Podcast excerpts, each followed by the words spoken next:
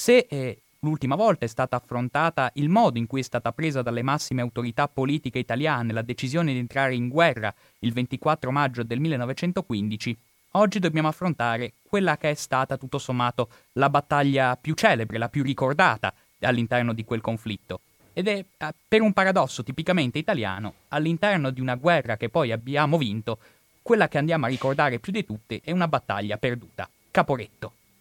In realtà poi, in enorme sintesi, dovrò tracciare un quadro di tutto l'andamento della guerra italiana fino a quel momento, perché una battaglia si fa fatica a capire se non la si colloca in un contesto ben preciso. La guerra alla fine è un po' come un lungo discorso, combatti, ribatti, e la battaglia è solo una battuta, un momento di un discorso che si capisce solo se la si inquadra all'interno di un ambito più generale. E qual è il senso di Caporetto? Il senso di Caporetto, che sapete essere una disfatta italiana in occasione di un attacco che il nemico monta sul nostro fronte, il senso di Caporetto è che va in totale contraddizione con tutto quello che era stata la nostra prima guerra mondiale fino a quel momento. L'Italia, voi sapete, l'Italia, voi sapete, insomma, era, abbiamo già visto l'altra volta, dei dati più circostanziati, L'Italia era sicuramente più debole rispetto all'Austria-Ungheria, era la più debole delle grandi potenze. Perché va tenuto in considerazione questo aspetto prima di analizzare più nel dettaglio che cosa sia stato Caporetto. Noi abbiamo perso a Caporetto anche perché non eravamo abituati a subire attacchi. La prima guerra mondiale l'abbiamo sempre fatta attaccando noi. E questo segue una logica ben precisa. In guerra, infatti, le posizioni in campo non sono mai pienamente speculari e le forze in campo non sono, ma- non sono mai pienamente pari. C'è sempre un soggetto più forte, che attacca, e un soggetto più debole che cerca di difendersi. Ora noi, il Regno d'Italia, rispetto all'Austria-Ungheria, eravamo certamente più deboli. L'altra volta, dicevo, avevamo visto delle cifre e, e l'Italia eh, comunque pur non essendo particolarmente più svantaggiata rispetto all'Austria-Ungheria, però l'Austria-Ungheria per ogni tonnellata di acciaio che produceva l'Italia, l'impero asburgico ne produceva 3, il triplo. Poi la Germania ne produceva 19, lasciamo perdere. Però comunque l'Austria è un impero più forte, più industriale, più popoloso. L'Italia si colloca un gradino più in basso. L'Italia si colloca indubitabilmente un gradino più in basso. Però l'Italia entra in guerra il 24 maggio 1915 quando l'Austria è in guerra da almeno dieci mesi. E in quei dieci mesi, in quei dieci mesi l'Austria ha subito delle batoste spaventose. L'Austria è il paese che ha scatenato la guerra, dichiarando, trascinando nel conflitto la Serbia, prima di tutto per punirla delle complicità nell'attentato di Sarajevo, e ne, nel maggio 1915 sta combattendo disperatamente su due fronti. Prima di tutto contro la Serbia e poi sul, sul fronte orientale, sul, in Galizia, contro la Russia e in quei dieci mesi ha subito delle batoste clamorose, delle batoste veramente spaventose, sia contro i serbi nei Balcani, sia soprattutto contro i russi in Galizia. L'esercito austriaco di anteguerra è sostanzialmente annientato. Quasi tutti gli ufficiali in servizio nel 1914 o sono caduti, o sono fatti prigionieri, o sono feriti. Ben inteso, nessuno può dare delle cifre precise. Ogni volta che leggete delle cifre precise, precise inerenti alla prima guerra mondiale, sappiate che sono completamente sbagliati. Nessuno sa con precisione quanti sono i morti, quanti sono le persone gettate nella fornace, quanti sono le persone che non hanno fatto ritorno. Non riesce a contarle neppure la burocrazia europea dell'epoca, che è una burocrazia pignola, molto peggiore di quella nostra attuale. Detto questo, una burocrazia capace di contare quanti polli stavano nel pollaio di un contadino, eppure neppure la previdente, e oppressiva, si può dire, burocrazia europea riesce a contare quanti uomini finiscono nel calderone della prima guerra mondiale. Detto questo, occhio e croce, si può stimare che l'esercito austriaco nei primi dieci mesi di guerra ha perso un milione di uomini. Un milione di uomini, si parla di perdite, ovviamente non si intendono solo morti, perdite si intende morti, feriti, prigionieri, Detto questo, però, è facile intuire che in quei primi dieci mesi di guerra l'Austria ha dovuto cancellare dai suoi ruolini un milione di uomini e sta ancora combattendo su due fronti. E noi, quando entriamo in guerra, gli apriamo un terzo fronte.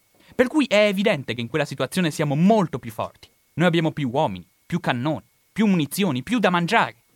Gli apriamo un terzo fronte agli austriaci. Gli austriaci sono ridotti al lumicino in quel frangente e si trovano davvero con enorme difficoltà per riuscire a mettere in trincea quel minimo di uomini sul fronte italiano per provare a difendersi. All'inizio non hanno nulla e sempre poi nel corso della guerra faranno sempre enorme fatica a mettere in trincea quel numero quantomeno sufficiente per non finire completamente travolti dagli italiani. su, per gran parte del conflitto l'Austria, a gran parte dei suoi uomini rimarrà in Galizia e, e nei Balcani, fino, quantomeno ovviamente, fino alla rivoluzione russa, quando poi ovviamente, fino al 1918 sostanzialmente, quando poi la Russia crolla, come tutti sapete. E quindi è evidente che in questa situazione attacchiamo noi. Attacchiamo noi e avete presente più o meno la linea del fronte. Il confine è ininterrotto, però si può attaccare solo in due settori perché poi mm, il resto del confine è fatto da alta montagna, in alta montagna si fanno le belle imprese con gli alpini, si fa la guerra pro forma, però in realtà la guerra vera si può combattere solo nei punti dove arrivano le strade, dove arrivano le ferrovie, dove si possono trasportare i milioni di uomini e le migliaia di cannoni. Quindi la guerra si può fare solo in, du- in due punti sul confine, o in Trentino o sull'Isonzo, cioè su- sul fiume dove più o meno corre il vecchio confine con l'Austria. E il comando supremo, Cadorna, decide fin da subito che anche il Trentino è troppo stretto, non c'è abbastanza spazio per spingere. Quindi si attacca più in basso, si attacca sull'Isonzo, ci si ammassa, tutto l'esercito italiano è sostanzialmente ammassato sul Carso, dove c'è spazio, dove si può spingere, perché qual è l'obiettivo? L'obiettivo è quello di conquistare qualche montagnola, poi di conquistare l'altipiano del Carso, e poi lì subito dietro il Carso c'è Trieste, e da lì ad arrivarci sembra un attimo. Gli italiani sono fiduciosi che entrando in guerra ci verranno in, poche, in pochi giorni. Gli italiani sono convinti, li, la, li, l'Austria è ridotta al lumicino. Cosa ci vorrà agli italiani per porre fine alla prima guerra mondiale? Nel giro di una settimana, nel giro di qualche settimana si arriva a Trieste, nel giro di qualche mese si arriva a Zagabria, a Lubiana, a fine anno si arriva a Vienna e si pone fine alla prima guerra mondiale. Questa è l'illusione degli italiani. Come sapete non va così, ma non perché noi non ci proviamo. Noi attacchiamo, Continuiamo a spingere, continuiamo a spingere in maniera quasi ossessiva, sapendo che siamo più forti degli austriaci in quel settore. Continuiamo a spingere, ci sono 11 battaglie dell'Isonzo. La dodicesima sarà Caporetto, quindi 11 offensive di, Casor- di Cadorna verso Trieste per prendere Trieste. E il fatto che si chiamino tutte battaglie dell'Isonzo ve la dice lunga sul fatto che in realtà non si andava molto avanti. Si prende un chilometro, due chilometri, con enorme fatica, si prende qualche montagna, Solo una vittoria sostanzialmente, una vittoria nel 1916 dove finalmente si prende Gorizia. Dopo aver spinto per più di un anno e mezzo, finalmente si riesce a prendere Gorizia. Ma siamo solo noi ad attaccare. Gli austriaci, a dire il vero, attaccano una sola volta. prima di Caporetto, ovviamente. Caporetto sarà il 24 ottobre 1917, sarà la dodicesima battaglia dell'Isonzo. E in quei due anni e mezzo gli austriaci attaccano una sola volta, nel maggio 1916, Attaccano perché il feldmaresciallo Conrad, il capo di Stato maggiore dell'esercito austriaco, ci tiene talmente tanto a vendicarsi di quei traditori degli italiani che prima erano alleati con noi nella triplice alleanza e poi sono entrati nel conflitto contro l'impero asburgico. Per cui che il feldmaresciallo Conrad riesce a implorare in ginocchio le autorità politiche per farsi dare i mezzi, le risorse, gli uomini, i cannoni per tentare almeno un attacco contro gli italiani e gli austriaci quindi nel maggio 1916 attaccano sul Trentino. Vengono e colgono completamente alla sprovvista gli italiani, gli italiani che sono talmente presuntuosi che pensano figuriamoci se quei pezzenti degli austriaci possono provare ad attaccare, e invece nel maggio del 1916 gli austriaci attaccano. Travolgono le nostre linee, scendono giù e vengono fermati con un enorme sforzo sia dei nostri comandi, che riescono a gestire bene la cosa, sia delle nostre truppe, che combattono come non avevano mai combattuto prima nei posti che ora danno i nomi alle nostre piazze, alle nostre strade, il Pasubio, l'altipiano di Asiago, Passoguole, e lì si riesce a fermare per un pelo gli austriaci. Per un pelo, perché sennò per un pelo arrivavano fino a Vicenza. Lì si riesce a fermare disperatamente gli austriaci. Ma quella è l'unica volta in cui gli austriaci attaccano. E in, quella, in quell'attacco hanno consumato sostanzialmente tutte le poche risorse che avevano a disposizione. Dopo continuiamo ossessivamente ad attaccare noi, con ostinazione. E noi siamo sempre più forti, il paese cresce, l'industria cresce, gli alleati ci danno una mano. Nella primavera del 1917 entrano in guerra gli Stati Uniti e dagli Stati Uniti ci arriva una valanga di roba. E invece gli austriaci se la passano sempre peggio. Anzi, un aspetto un po' tenuto purtroppo poco in considerazione all'interno delle dinamiche del conflitto, perché l'Austria è un impero che sta morendo di fame in quei mesi. L'Austria è un impero che sta letteralmente morendo di fame. Capite, non ha, non ha più nessun accesso al mare. L'unico accesso al mare di qualche rilevanza era Trieste, ma l'Adriatico è sotto il controllo della nostra flotta, della flotta francese, e quindi in Austria non arriva più niente da fuori. E quindi l'Austria è un impero che sta lentamente e letteralmente deperendo di fame. Neppure la Germania se la passa bene. Neppure in Germania arriva nulla da fuori. In Germania l'inverno 16-17 è rimasto nella memoria collettiva come l'inverno delle rape, perché quello c'era da mangiare, cavoli e rape. Però la Germania è forte, potente, industrializzata, tira avanti. L'Austria è un gradino più sotto e muore di fame. Noi abbiamo anche reso conti proprio degli ufficiali in licenza a Vienna che rimangono sbigottiti affermando santo cielo che facce che ha la gente. Quindi, quindi noi italiani siamo più forti, continuiamo ad attaccare e gli austriaci resistono disperatamente. Gli italiani avanzano un pezzettino alla volta. Ecco, e considerata questo grande svantaggio a livello di uomini, gli uomini sul fronte, sul fronte italiano da parte austriaca sono molto pochi e hanno meno da mangiare, anzi hanno pochissimo da mangiare. Non c'è nulla da mangiare per i civili e non c'è nulla da mangiare per i soldati all'interno dell'impero asburgico. E il fatto che resistano merita di essere spiegato, perché è una resistenza tutto sommato sorprendente. Come fanno gli austriaci a resistere così tanto tempo? Beh, ci sono almeno due ragioni. E la prima, tutto sommato, è di ordine sostanzialmente tecnologico. Perché la prima guerra mondiale, a onore del vero, è una guerra che favorisce i difensori. Sapete, non è sempre così, dipende dalle armi che ci sono a disposizione. Prendete la seconda guerra mondiale. Qual è la novità tecnologica della seconda guerra mondiale? Ci sono i carri armati. I carri armati che vanno avanti e sfondano tutto. E quindi la guerra favorisce gli attaccanti. Nella prima guerra mondiale è l'esatto opposto. Il primo conflitto mondiale, è una guerra che favorisce i difensori. Perché quali sono le novità tecnologiche della prima guerra mondiale? Beh, prima fra tutte la mitragliatrice. La mitragliatrice che raddoppia la capacità di difesa all'interno di una trincea. Se tu hai 100 fucili a proteggere 200 metri di fronte, se hai una mitragliatrice è come se ne avessi il doppio. E quali sono le altre novità tecnologiche della Prima Guerra Mondiale? Il filo spinato, la trincea. E quindi, in questo contesto, attaccare nella Prima Guerra Mondiale cosa vuol dire? Vuol dire attaccare un nemico che è collocato a più o meno 200, 300, 400 metri più in là, ma è nascosto dalle trincee. Anche tu sei nascosto nelle trincee. E quando devi attaccare devi uscire dalla trincea, attraversare quei 300-400 metri che ti separano dal nemico, ma quei 300-400 metri sono pieni di filo spinato e nel frattempo gli altri ti sparano. Per cui tutte le offensive della Prima Guerra Mondiale, in qualsiasi fronte, costano una marea terrificante di morti e ottengono minimi risultati, se non, spesso e volentieri, si concludono con, dei, con degli evidenti fallimenti. Però, e, e poi c'è anche un'altra ragione che spinge eh, gli austriaci a resistere nonostante la carenza numerica e nonostante le carenze sotto tutti i punti di vista. È del fatto che gli, che gli austriaci alla guerra contro gli italiani ci credono. Agli austriaci in realtà della guerra contro la Russia gli interessa tutto sommato poco. Non c'è un vero e proprio odio nei loro riguardi. E si combatte peraltro nelle province più povere dell'impero, la Galizia, di cui in realtà non importa più nulla a nessuno. Gli ufficiali austriaci scherzano tra loro dicendo chi perde la guerra si prende la Galizia. Ma contro l'Italia è diverso. Nella guerra contro gli italiani c'è in ballo Trento, ma c'è in ballo soprattutto Trieste, cioè il vero porto dell'impero asburgico. E poi c'è un altro aspetto, cioè c'è l'imperialismo italiano, il nazionalismo italiano, che si è esplicitamente proposto entrando in guerra di voler conquistare l'Istria, di voler conquistare Trieste, di voler allargarsi sui Balcani. E le popolazioni locali lo sanno che il rischio, se si perde la guerra, è quello che gli italiani arrivino a comandare a casa loro come hanno fatto tan- per tanto tempo all'epoca dei veneziani. E quindi gli austriaci, sapete, l'esercito austriaco è un esercito dove si parlano dieci lingue, ma all'interno del fronte italiano ci sono reparti sloveni e croati che combattono perché sanno che stanno combattendo per difendere le proprie case e le proprie famiglie, e quindi resistono disperatamente.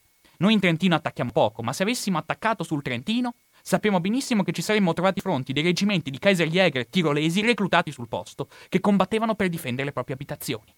E quindi queste sono le ragioni che spiegano come mai gli italiani vanno avanti un pezzettino per volta, con estrema lentezza, un chilometro, due chilometri alla volta. Solo nell'agosto del 1917, nell'estate del 1917, l'undicesima battaglia dell'Isonzo è una vittoria. Un'isperata vittoria. Per i criteri della prima guerra mondiale è una netta vittoria per il nostro paese. Perché si va avanti sull'altipiano della Bansizza, 8-10 chilometri dopo Gorizia. E poi ovviamente è una netta vittoria, L'offensiva si esaurisce perché poi ovviamente le perdite sono troppe. Gli austriaci riescono disperatamente a tappare il buco, ma per l'ultima volta. I comandi austriaci si accorgono che non hanno più un uomo da aggiungere, non hanno più nulla. E soprattutto si rendono conto che se gli italiani attaccano un'altra volta, per gli austriaci è finita. Se gli italiani attaccano un'altra volta, arrivano a Trieste. E se gli italiani arrivano a Trieste, l'impero crolla. Scoppia la rivoluzione. Perché Trieste ha un valore simbolico e soprattutto economico di enorme rilevanza per l'impero asburgico. E quindi i comandi austriaci sono disperati. Non hanno nessuna risorsa per tenere testa agli italiani e sanno benissimo che Cadorna è ostinato e che sicuramente nel giro di qualche mese attaccherà di nuovo. E dunque gli austriaci nell'estate del 1917 maturano il fermo proposito, l'urgente proposito, il prioritario proposito di respingere gli italiani un po' indietro, di spingerli di recuperare un po' di spazio, di recuperare un po' di respiro. Bisogna attaccare. Bisogna attaccare, si dicono gli austriaci, ma non hanno assolutamente i mezzi per farlo. Voi capite, ovviamente, mm, per le motivazioni tecnologiche che vi ho appena detto, per attaccare tu bisogna che almeno in quel settore dove attacchi tu sia almeno il doppio il triplo, perché con la trincea al filo spinato, poi parleremo eventualmente dei cannoni e degli aerei, ma in quelle condizioni di trincea e filo spinato, se tu vuoi attaccare devi essere almeno il doppio il triplo in quel determinato settore. E gli austriaci non hanno minimamente i mezzi per farlo. Però hanno il fratello maggiore, i tedeschi.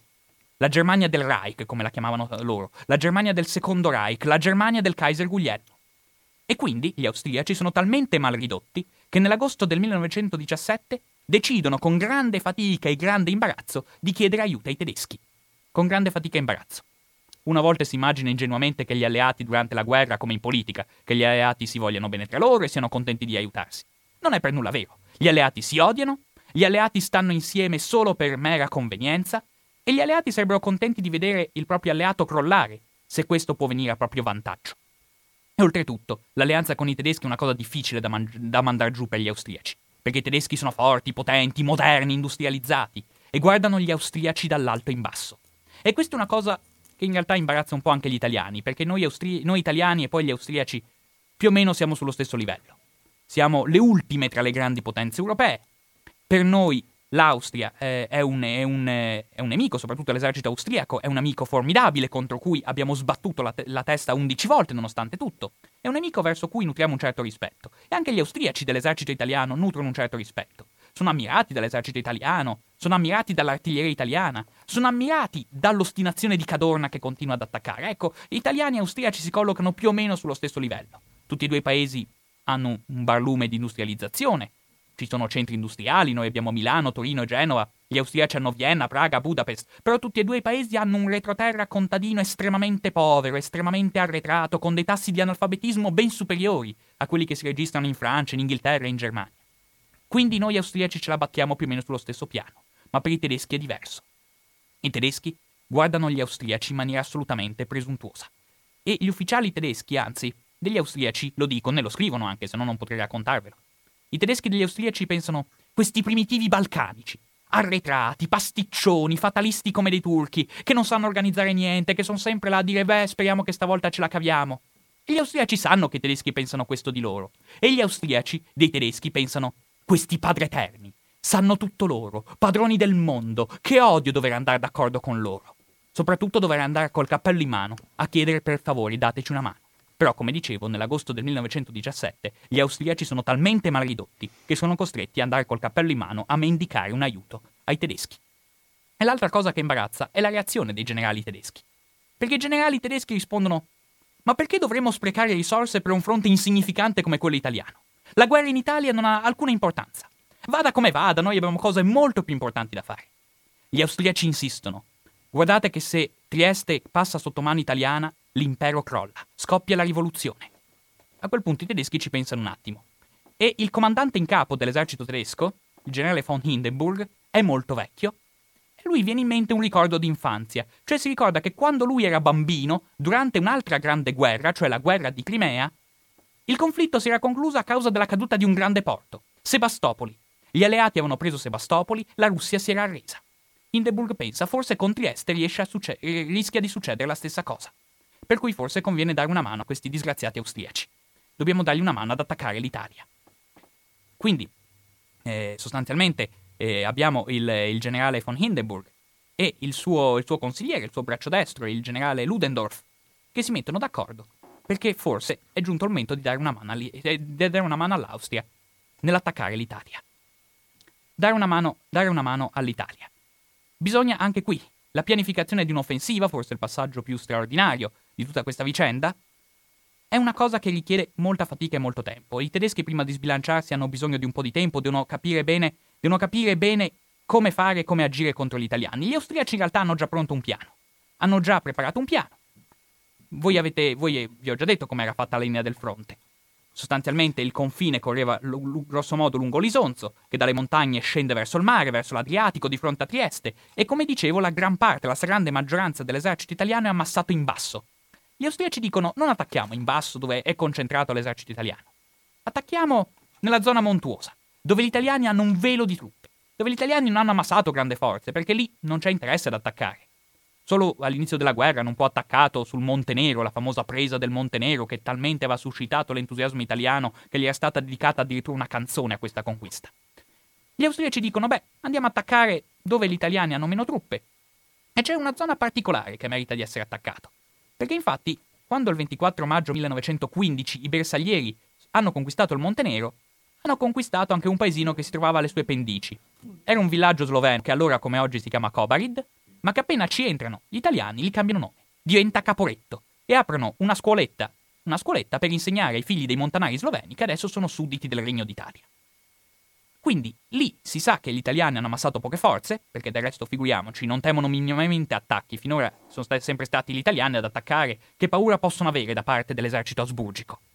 Lì quindi sono ammassate poche forze e oltretutto gli austriaci invitano i tedeschi a guardare la particolare conformazione geografica di quella zona. Gli austriaci dicono: sì, gli italiani in quella zona hanno delle montagne piene di cannoni, montagne piene di alpini, però non attacchiamo sul Monte Nero, attacchiamo, attacchiamo sui lati, attacchiamo sulle pendici, attacchiamo sul fondovalle. Perché lì appena a sud di Caporetto si apre una bellissima valle, la Val Natisone. E lì, la, e lì questa valle, tramite il passaggio in questa valle, si scende lentamente, lentamente e si arriva fino alla pianura italiana. Si prende alle spalle l'esercito italiano. In un attimo sei a Cividale. In due giorni arrivi a Udine, dove c'è il comando supremo di Cadorna, che agli italiani sembra il posto più sicuro del mondo. Anche Caporetto in realtà gli sembra il posto più sicuro del mondo. Però gli austriaci dicono ai tedeschi: guardate questa bella offensiva che si può fare. Si scende, si scende, gli eserciti attaccanti possono scendere in pianura e prendono l'esercito italiano alle spalle. E quindi gli italiani, per non essere presi alle spalle, dovranno ritirarsi. Dovranno andare, dovranno, eh, dovranno ritirarsi rispetto al terreno che avevano conquistato nel mezzo, eh, nel mezzo del conflitto mondiale. I tedeschi quindi dicono agli austriaci: quindi voi volete mandare indietro un po' gli italiani? Gli austriaci dicono: sì, assolutamente vogliamo mandarli indietro, almeno fino, almeno fino al vecchio confine. Almeno eh, riprendersi tutto il territorio che era stato conquistato dagli italiani dopo il 24 maggio sullo spartiacque. I tedeschi dicono: se ci muoviamo noi, non lo facciamo per così poco. Se veniamo noi, gli italiani, li spingiamo così indietro che non dovranno fermarsi fino a quando non vedono un grande fiume. E qual è il grande fiume? Vai, vai, vai. Ecco il tagliamento. I tedeschi dicono: se ci muoviamo noi, spingiamo gli italiani almeno fino al tagliamento. Gli ufficiali, i generali austriaci rispondono: non ce la farete mai. Mai, mai. Però intanto non si è ancora deciso nulla. E i tedeschi decidono per il momento, senza aver ancora preso decisioni vincolanti, di andare a perlustrare la zona. Per cui chiamano un generale, un generale esperto nella guerra di montagna, un bavarese, il generale Kraft von der Menzingen, che alla fine di agosto del 1917 va a perlustrare la zona di Caporetto. Per qualche giorno fa un giro delle trincee, guidato dagli ufficiali austriaci, fa il giro di quel settore specifico, con un berretto austriaco per evitare che se gli italiani lo vedono si accorgano di qualcosa, e poi telefona a Berlino e dice è molto difficile, ma si può fare. Gli italiani hanno delle posizioni fortissime, montagne piene di cannoni, posizioni che sembrano imprendibili. Però ci sono gli italiani, tutto sommato. Noi tedeschi, gli austriaci no, ma noi tedeschi li possiamo sconfiggere. E quindi a questo punto inizia la vera e propria pianificazione di tutta l'offensiva. Voi capite, in realtà la pianificazione di un'offensiva è una decisione che va presa ai massimi livelli, infatti anche la decisione di allocare risorse, le risorse non sono tantissime, ma di allocare un po' di risorse sul fronte italiano deve essere presa ai massimi livelli, il comando supremo e il Kaiser, che decidono di usare un po' delle poche risorse a disposizione per concentrarle sul fronte italiano, perché in guerra ovviamente tu hai tantissime e belle idee, e puoi fare ben poco, anzi non puoi fare quasi nulla, perché le, le risorse sono quelle che sono, e quindi la decisione di allocare delle risorse sul fronte italiano è una decisione presa ai massimi livelli. Gli austriaci in realtà chiedono 8 divisioni ai tedeschi, i tedeschi gli riescono a fornirgliene 6. 6 divisioni vuol dire indicativamente 150.000 uomini. I tedeschi dicono agli austriaci: vedrete che queste 6 divisioni basteranno. Va bene, decise le 6 divisioni, ormai la decisione l'hai presa. E la prima cosa che fanno i tedeschi per pianificare l'offensiva qual è? Devono telefonare a un eh, generale bravo, a un generale prussiano, che in quel momento sta comandando un corpo d'armata in Francia, il generale von Bellow, e gli dicono caro vieni a Berlino che abbiamo un ordine da darti.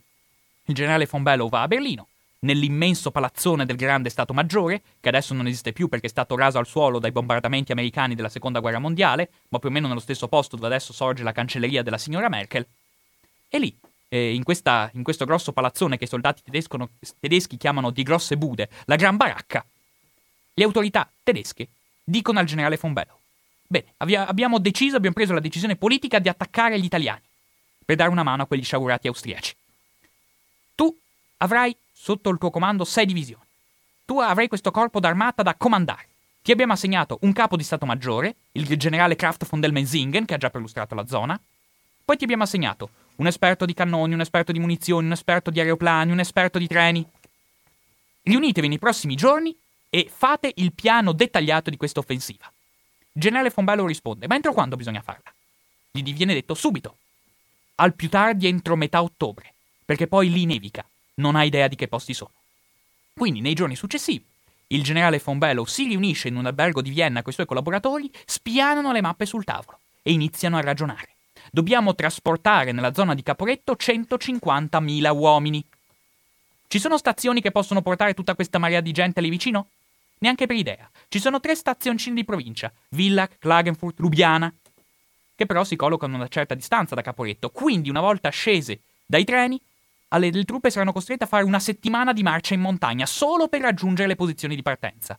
Due sono le strade, due anche sono i sentieri, due sono i passi a mille metri. Si sale, si scende, e questo solo per raggiungere le posizioni di partenza. Ben inteso, ci sono i 150.000 uomini, ma poi ci sono anche i 5.000 cannoni da trasportare. E solo per trasportare i 5.000 cannoni 30.000 cavalli. E oltretutto bisogna trasportare le armi, 2 milioni di proiettili di artiglieria, ognuno dei quali pesa, me- pesa mediamente mezzo quintale. Bisogna portare lì queste, queste, queste, divisioni, queste sei divisioni, che si trovano sperdute nei quattro angoli d'Europa, una sui Carpazi, una in Polonia, una in Romania, due sono in Francia, una in Ucraina. E bisogna, le, questi, il generale von Bello con i suoi collaboratori, deve nel giro di pochi giorni decidere e prendere decisioni meticolose su come trasportare dai quattro angoli d'Europa tutta questa gente e tutta questa roba in quelle tre stazioncine di provincia. Sapete quanti treni ci vogliono per trasportare tutta questa roba in quelle tre stazioncine? 2400 treni, 100.000 vagoni ferroviari da scaricare e caricare. Non per niente c'è un esperto di treni e nel giro dei giorni, di pochi giorni, perché appunto l'offensiva deve partire al più dopo qualche settimana, si me- ci si mette lì e si mette a redigere l'orario ferroviario di 2400 treni. Praticamente un terzo dell'intero traffico ferroviario austriaco. Praticamente un terzo dell'intero traffico ferroviario austriaco che viene distratto dalle risorse alimentari della popolazione civile per fini esclusivamente militari destinati all'attacco dell'Italia. Quindi, gli orari li fanno i tedeschi, i treni si mettono in moto nell'orario prefissato.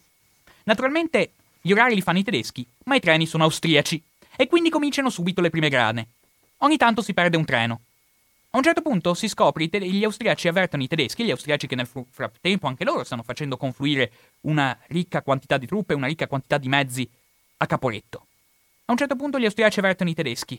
Abbiamo perso un treno che, che aveva al suo interno due batterie di cannoni super pesanti indispensabili per l'offensiva. Bisogna telefonare a tutte, le, a tutte le stazioni dell'impero. A un certo punto si scopre che questo treno era stato perduto, era finito in Transilvania torna indietro. E finalmente, una settimana prima di scatenare l'attacco, le truppe si mettono in marcia. Tutte le truppe sono arrivate in quelle tre stazioncine di provincia, passano qualche giornata a riposo, ricevono un addestramento specifico per la guerra in montagna, ricevono nuove armi perché sono tedeschi e non ci si dimentica nulla.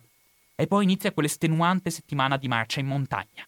E siccome le strade sono poche, sono solo due, per fare in modo che tutto avvenga in maniera disinvolta, anche il movimento delle truppe è fissato come fosse un movimento ferroviario. I battaglioni partono a una certa ora, arrivano a una certa ora, lungo il sentiero ci sono i generali tedeschi con, la, con le lampade e i piani e gli orari ben prefissati. Naturalmente questa è la cosa vista dal Comando Supremo che se ne sta seduto nei suoi comodi uffici. In realtà noi abbiamo i resoconti delle truppe, che a fare questa settimana di marcia in montagna, ah dimenticavo, solo di notte. Tutta la marcia avviene esclusivamente nelle ore notturne, perché di, di giorno gli italiani volano e non vogliamo che si accorgano di cosa si sta muovendo. Per cui i soldati austriaci e tedeschi maledicono i loro comandi in quei giorni. Si domandano chi è il pazzo che li ha mandati a marciare di notte in alta montagna con un freddo boia, peraltro in alta, peraltro in alta montagna dove c'è già la neve. Una marcia veramente faticosissima che dura un'intera settimana. Una marcia in mezzo a questi camion sfasciati che cadono nei burroni, perché potete immaginare nel corso di questa marcia i camion eh, in mezzo alla montagna cadono giù dei burroni, i carretti vanno giù nel burrone. Gli uomini vanno giù nel burrone, urlano, ma chi li sente in mezzo ai torrenti, in mezzo alla tormenta? E però alla fine riesce ad arrivare quasi tutto. Voi sapete che la guerra è quella situazione agghiacciante dove se devi portare 100 uomini in un posto, ne arrivano 99 e uno è morto, la cosa è andata benissimo, non c'è il minimo problema. E quindi tutti quegli uomini arrivano a Caporetto. 300.000 uomini, 5.000 cannoni, tutto è pronto per l'attacco. L'attacco in realtà era stato fissato per il 15 ottobre. Gli austriaci telefonano ai tedeschi. Non sono ancora arrivati i proiettili a gas per l'artiglieria, quindi si rinvia di una settimana, 22 ottobre. Nel frattempo, i tedeschi mandano un generale in, eh, nel comando austriaco per vedere cosa combina. Lui torna indietro disperato e dice: Non avete idea di come lavorano quelli. Hanno finito la benzina. I tedeschi prestano la benzina agli austriaci. Gli austriaci chiedono altri due giorni. Gli tedeschi dicono: Va bene, facciamo l'attacco il 24 ottobre 1917, ma non oltre. E la decisione ormai è stata presa. Il 24 ottobre inizia l'attacco. E l'attacco, fatto in maniera fatta a regola d'arte, è pianificato nei minimi dettagli.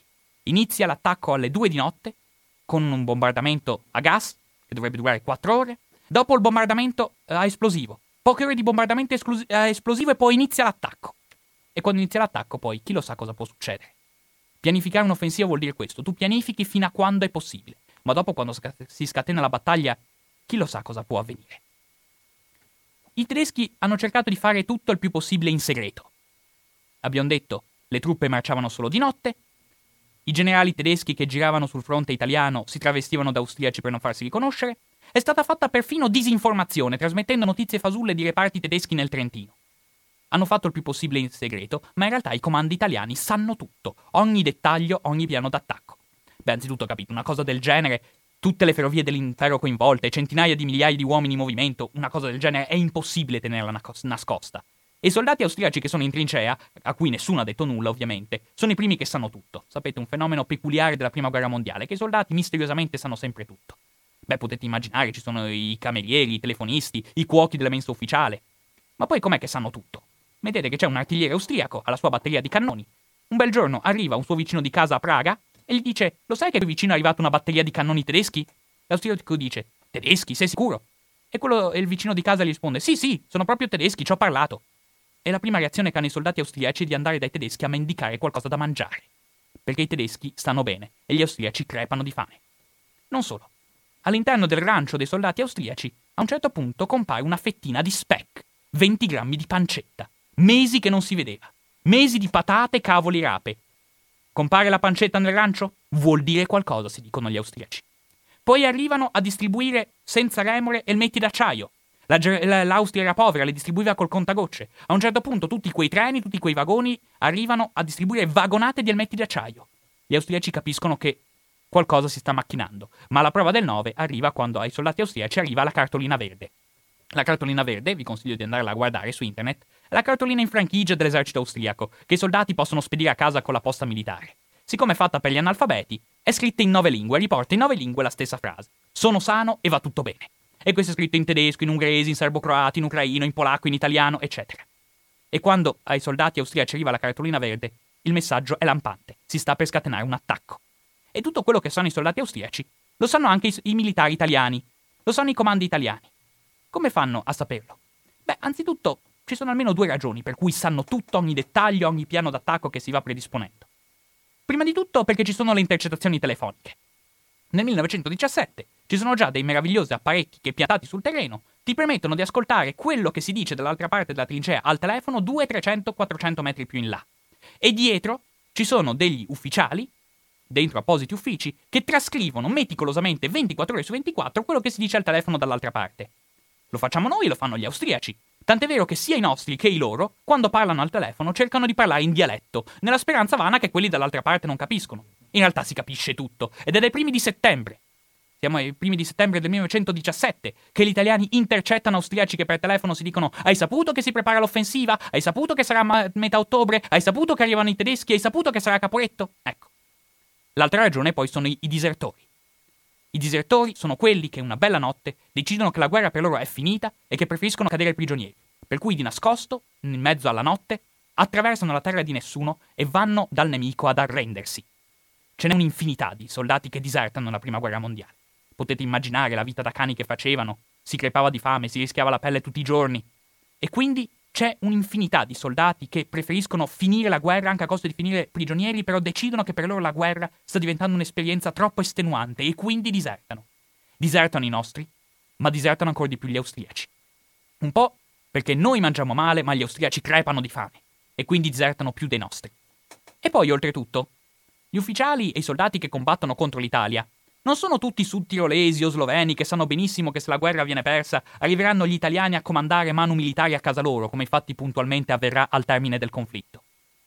Ci sono ufficiali e soldati che combattono nelle fila dell'impero asburgico che sono rumeni, cecoslovacchi, polacchi, a cui della guerra contro l'Italia non importa assolutamente nulla, anzi, molti di loro sperano di perderla la guerra.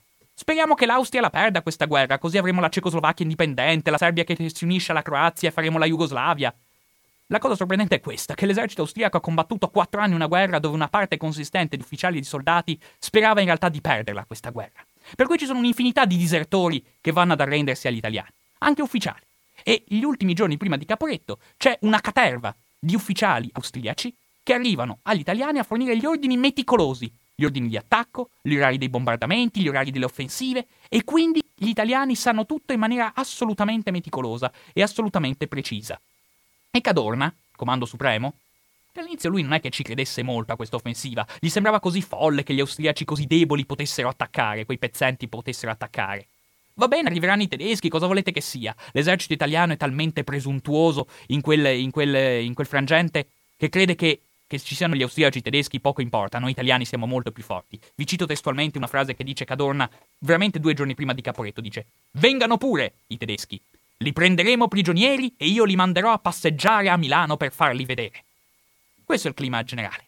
Che queste sono le parole che usualmente vengono diffuse sia tra ufficiali che tra ufficiali e truppa nei giorni immediatamente precedenti Caporetto. E quindi gli italiani però, eh, sì, eh, in questo momento sono particolarmente ringalluzziti, non temono assolutamente nulla, però comunque, però comunque Cadorna, chiaramente una persona piena di piena di arretratezze, piena di conservatorismi, una persona che però tutto sommato è un professionista, il suo mestiere lo sa fare, è una persona tutto sommato, nonostante tutto, di prima qualità per il mestiere che, il mestiere che svolge. E Cadorna, sapendo che gli austriaci attaccheranno a Caporetto, sebbene lui non ci creda molto, ci creda solo a metà, persino qualche giorno prima ci sono ufficiali che sentono Cadorna dire, di fronte alla notizia dell'attacco austriaco, che lui conosce nei minimi dettagli, lo sentono dire, ha sentute bale. E però Cadorna il suo mestiere lo sa fare, e quindi se è vero che noi all'inizio nel settore di Caporetto avevamo un velo di truppe, una quantità infima di uomini, Cadorna trasferisce una marea di brigate che stavano a riposo e li trasferisce ovviamente nella zona di Caporetto. Anche i tedeschi, aggiungo, aggiungo questa postilla, quando hanno, quando hanno scelto le brigate da mandare a combattere in Italia, hanno scelto delle brigate che fossero il più possibile esperte nella guerra di montagna. E anche Cadorna, dal canto suo, prende un bel po' di brigate e le trasferisce nel settore dove l'attacco è imminente. Lui, la notte del 23 ottobre, va a dormire tranquillo. Ormai da qualche ora è stato già trasmesso alle truppe italiane in trincea. All'una e mezza si sa benissimo che sarà imminente l'una e mezza di notte del 24 ottobre, si sa benissimo che, sta, che, di lì a poco si scatenerà l'attacco a gas, il bombardamento a gas da parte dei tedeschi e quindi l'ordine preciso è mezz'ora prima tutti i soldati italiani devono essere svegli e con la maschera antigas addosso. Cadorna va a dormire tranquillo, convinto che gli austriaci e i tedeschi si romperanno i denti. E invece, come sapete, succede tutto il contrario. Dove gli austriaci attaccano, noi riusciamo in qualche modo a tamponare, a tamponare la loro avanzata. Ma dove attaccano i tedeschi, la situazione è completamente, la situazione è di totale travolgimento. I tedeschi passano come nel burro. Le linee italiane crollano. Le riserve ammassate dietro si spappolano. Nel giro di due giorni si capisce, nel giro di due giorni si capisce che i tedeschi arriveranno in pianura. Nel giro di tre giorni, Cadorna è costretto a evacuare il comando supremo a Udine, è costretto a trasferire il comando supremo a Padova. Nel giro di tre giorni deve dare l'ordine più pazzesco della sua vita, cioè l'ordine di ritirata. Tutto l'esercito italiano deve ritirarsi. Deve ritirarsi perché sennò il rischio è che quello, è quello di che eh, l'esercito italiano venga preso alle spalle. E se l'esercito italiano viene preso alle spalle, allora è finita. E quindi Cadorna deve dare l'ordine più pazzesco della sua vita, l'ordine di ritirata. È un ordine di cui adesso facciamo fatica a immaginarci lo shock che è stato per l'esercito. È uno shock da cui non ci si riesce a riprendere facilmente. Voi capite, ritirata, i tedeschi hanno calcolato bene. Ritirata al tagliamento. Perché non è che se hai il nemico vittorioso che ti corre alle spalle e tu hai una quantità enorme di uomini da, da ritirare, a un certo punto ti fermi dove vuoi, fai dietro fronte e combatti. Tu per recuperare le forze hai bisogno di un fortissimo appoggio sul terreno. Hai bisogno di un grande fiume, non c'è niente da fare. Per cui il terzo giorno della battaglia di Caporetto, l'ordine di Cadorna è ritirata al tagliamento. Ritirata al tagliamento, che vuol dire perdere non solo tutto il territorio conquistato dagli italiani dopo il 24 maggio 1915 e che era costato mezzo milione di morti. Parlo proprio di morti questa volta. Ma vuol dire arrivare persino in Italia. E potete immaginare tutto il grosso dell'esercito che in realtà non è minimamente coinvolto dai combattimenti dei primi giorni, perché la guerra coinvolge, la battaglia, scusate, coinvolge solo un settore limitato, quello di Caporetto, appunto. Il grosso dell'esercito è ammassato in basso, verso Trieste, non sa assolutamente nulla di quanto sta avvenendo in alto. E per molti, eh, per, per la stragrande maggioranza dei soldati e degli ufficiali a cui arriva l'ordine di ritirata, l'ordine arriva come un fulmine a ciel sereno. Vi riporto un bellissimo diario che è stato redatto da un aspirante, l'aspirante Acquaviva, proprio in quell'epoca, che nelle sue memorie annota questo dialogo. Dice: Mi avvicinai all'aspirante Curcio, che veniva dal collegamento in prima linea col comando di brigata, e gli domandai: Si può sapere dove si va? Risposta: In confidenza, non dirlo a nessuno per amor di Dio. Pare che la cosa sia grave. Che dici? Che la linea di difesa è al tagliamento. Credetti di aver sentito male. Vuoi dire al più all'Isonzo? Che già l'Isonzo sembrava una perdita, una perdita considerevole. No, no, al tagliamento. Ma il tagliamento è in Italia. E c'è più di 100 chilometri. Diventi matto? Ecco. La, la notizia della ritirata arriva come un fulmine a ciel sereno. Ritirata indispensabile perché i tedeschi hanno... E quindi cos'è la di combatto in quella zona? Ritirata. L'idea di cosa è stata, perché una battaglia perduta si trasforma in una catastrofe nazionale, in una tragedia nazionale. La tragedia di Caporetto non abbiamo perso 40.000 morti e feriti perché 40.000 morti e feriti li prendeva qualsiasi delle nostre offensive sull'Isonzo. Era una cosa normalissima, ai nostri comandi non freddo. Ma il fatto è che nel corso di quella ritirata abbiamo perduto 300.000 prigionieri. E questa è già un'altra cifra, c'è uno zero in più. Un italiano su 100, comprese donne e bambini, un l'1% degli italiani è caduto prigioniero a Caporetto. Cioè, capite? I tedeschi, i tedeschi vanno avanti e acciuffano quelli che sono rimasti un po' indietro, quelli che non sono riusciti, quelli che cercano disperatamente di combattere ma poi sono costretti comunque a ripiegare. 30.000 prigionieri. E quella è già una bella botta, perché poi la prigionia nel prima guerra mondiale è un'esperienza spaventosa. Soprattutto la prigionia in un paese che muore di fame come l'Austria. Molti di questi prigionieri non torneranno a casa. Potete dare, ci sono già, eh, già all'epoca vengono chiamati lager questi luoghi per i prigionieri. E certo, non, non, non, ci sono le camere a gas, non ci sono le SS, sono gli stessi che poi saranno resi celebri dal nazismo come Mauthausen. Ma capite bene che anche se nessuno nella prima guerra mondiale vuole che i prigionieri muoiano, Ripeto, non c'è nulla da mangiare per i civili austriaci, figuriamoci cosa c'è per i prigionieri italiani. E quindi di questi prigionieri italiani ne muoiono una quantità esorbitante, tra la fame, il tifo, la spagnola nel 18. Quindi questa è già la prima batosta spaventosa che Caporetto si porta con sé. Ma il fatto è che, vabbè, abbiamo perso 40.000 morti e feriti e pazienza. Abbiamo perso 300.000 prigionieri e quella è già una bella botta. Ma la catastrofe vera è che di quel mezzo, scusate, di quel milione di soldati che si va ritirando, più della metà di loro non sono più soldati, sono sbandati. Sbandati è un termine che entra nel linguaggio giornalistico dell'epoca in maniera quasi insistente, viene ripetuto in maniera quasi ossessiva. Cosa sono gli sbandati? Gli sbandati sono i soldati che hanno gettato il fucile, non ubbidiscono più i comandi, torniamo a casa, la guerra è finita. L'abbiamo persa e chi se ne frega se l'abbiamo persa. La guerra è finita. Ci sono i giornalisti, i cronisti, i politici dell'epoca, anche gli ufficiali, che guardano questa massa di soldati che, ca- che, che, torna, che sta camminando per la ritirata e rimane sbigottita. Dice: Questi sono quasi contenti, sono spensierati. Abbiamo perso la guerra, ma chi se ne frega che è andata male? La parte delle, dei soldati che fa la ritirata è convinta che la guerra è finita e che finalmente si torna a casa delle proprie famiglie. E tutti sono contenti di tornare a casa. Molti cantano: Addio, mia bella, addio, la pace la faccio io. Quando i soldati sono un po' incattiviti, passano davanti a un ufficiale e gli urlano in faccia: È finita la camorra! Perché per i soldati in trincea la guerra è stata questa, la camorra. Il cuciniere che dava le razioni più abbondanti ai suoi amici, gli imboscati che non rischiavano mai la pelle, gli amici dei generali, eccetera, no? Anche i carabinieri che mangiavano meglio perché aiutavano i generali a fucilare la gente, la camorra. Per i soldati in trincea la guerra è stata questa, la camorra. E i soldati italiani marciano in mezzo a un, pasa- a un paesaggio terrificante, dove brucia tutto. Perché noi diamo fuoco a tutto. L'ordine superiore è questo, dar fuoco a tutto quello che si trova per non lasciare nulla ai tedeschi che stanno arrivando. Il primo giorno di ritirata, gli italiani, che mangiavano malissimo in trincea, si accorgono che appena sulle retrovie la nostra previdente burocrazia ha allestito degli immensi depositi pieni di roba. milioni di scatolette di carne in scatola che ci arrivano dall'America. L'America è nostra alleata, ci manda un sacco di roba. Milioni di scatolette di salmone. Gli americani producevano una caterva di salmone e i nostri soldati in trincea mangiavano salmone, o per meglio dire, rimaneva nei depositi ad aspettare. Barili di liquori, fiaschi di vino, uniformi nuove, biancheria, scarpe. E l'ordine è a questo punto bruciare tutto. Però i soldati, quando entrano, prima di dar fuoco, si riempiono la pancia, sfondano le botti di liquore, si riempiono lo zaino, vanno in giro con i fiaschi appesi. Molti di loro farà la, la ritirata ubriaca fradicia. Trovano tutto quello. Eh, tr- prendono tutto quello che possono prendersi e poi danno fuoco a tutto. Danno fuoco alle ferrovie, danno fuoco ai paesi, danno fuoco alle locomotive. E in mezzo a questo paesaggio dove brucia tutto, i soldati, ovviamente, prima di dar fuoco, prendono tutto quello che trovano. I soldati in ritirata saccheggiano tutto quello che possono saccheggiare. Udine, Pordenone, le cascine, le campagne. Entrano, finiti i negozi militari, si entra nei negozi civili, si entra nelle abitazioni private, si prende tutto quello che si vuole. In maniera assolutamente, in maniera assolutamente impunita. Si, plie, si prende, quindi i soldati camminano con lo zaino gonfio di roba, riempiendosi la pancia, sentendo quella sensazione di sazietà che non sentivano da anni, e iniziano a camminare. E camminano cantando, ubriachi fradici, prendendo tutto quello che vogliono quasi impunemente, perché poi è una lotteria. Perché la, la cosa pazzesca è questa, nel senso che se tu sei entrato in un'abitazione privata, ti sei preso un paio di calze da donna, te le sei messe in tasca per portarla alla tua amorosa, però al giri l'angolo e trovi un picchetto dei carabinieri dove c'è un ufficiale impazzito che perquisisce tutti quelli che trovi, tutti quelli che trova, e si accorge che tu hai sottratto un paio di calze da donna da una casa privata, ti mette al muro e ti fucila seduta stante.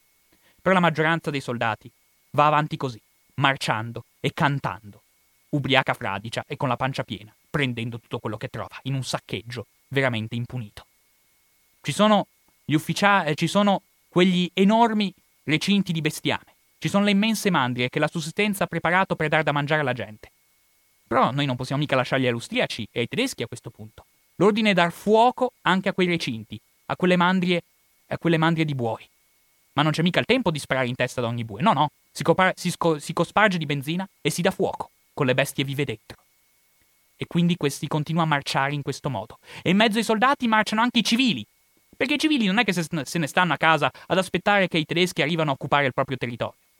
Anche, sì, è vero, in, all'inizio a ben guardare i prefetti hanno fatto affiggere dei bellissimi cartelli lungo tutti i paesi in cui si diceva niente panico, la situazione è sotto controllo. Però la gente si è accorta che i signori, quelli ben informati, caricavano tutti i loro bagagli sulle carrozze o nelle macchine.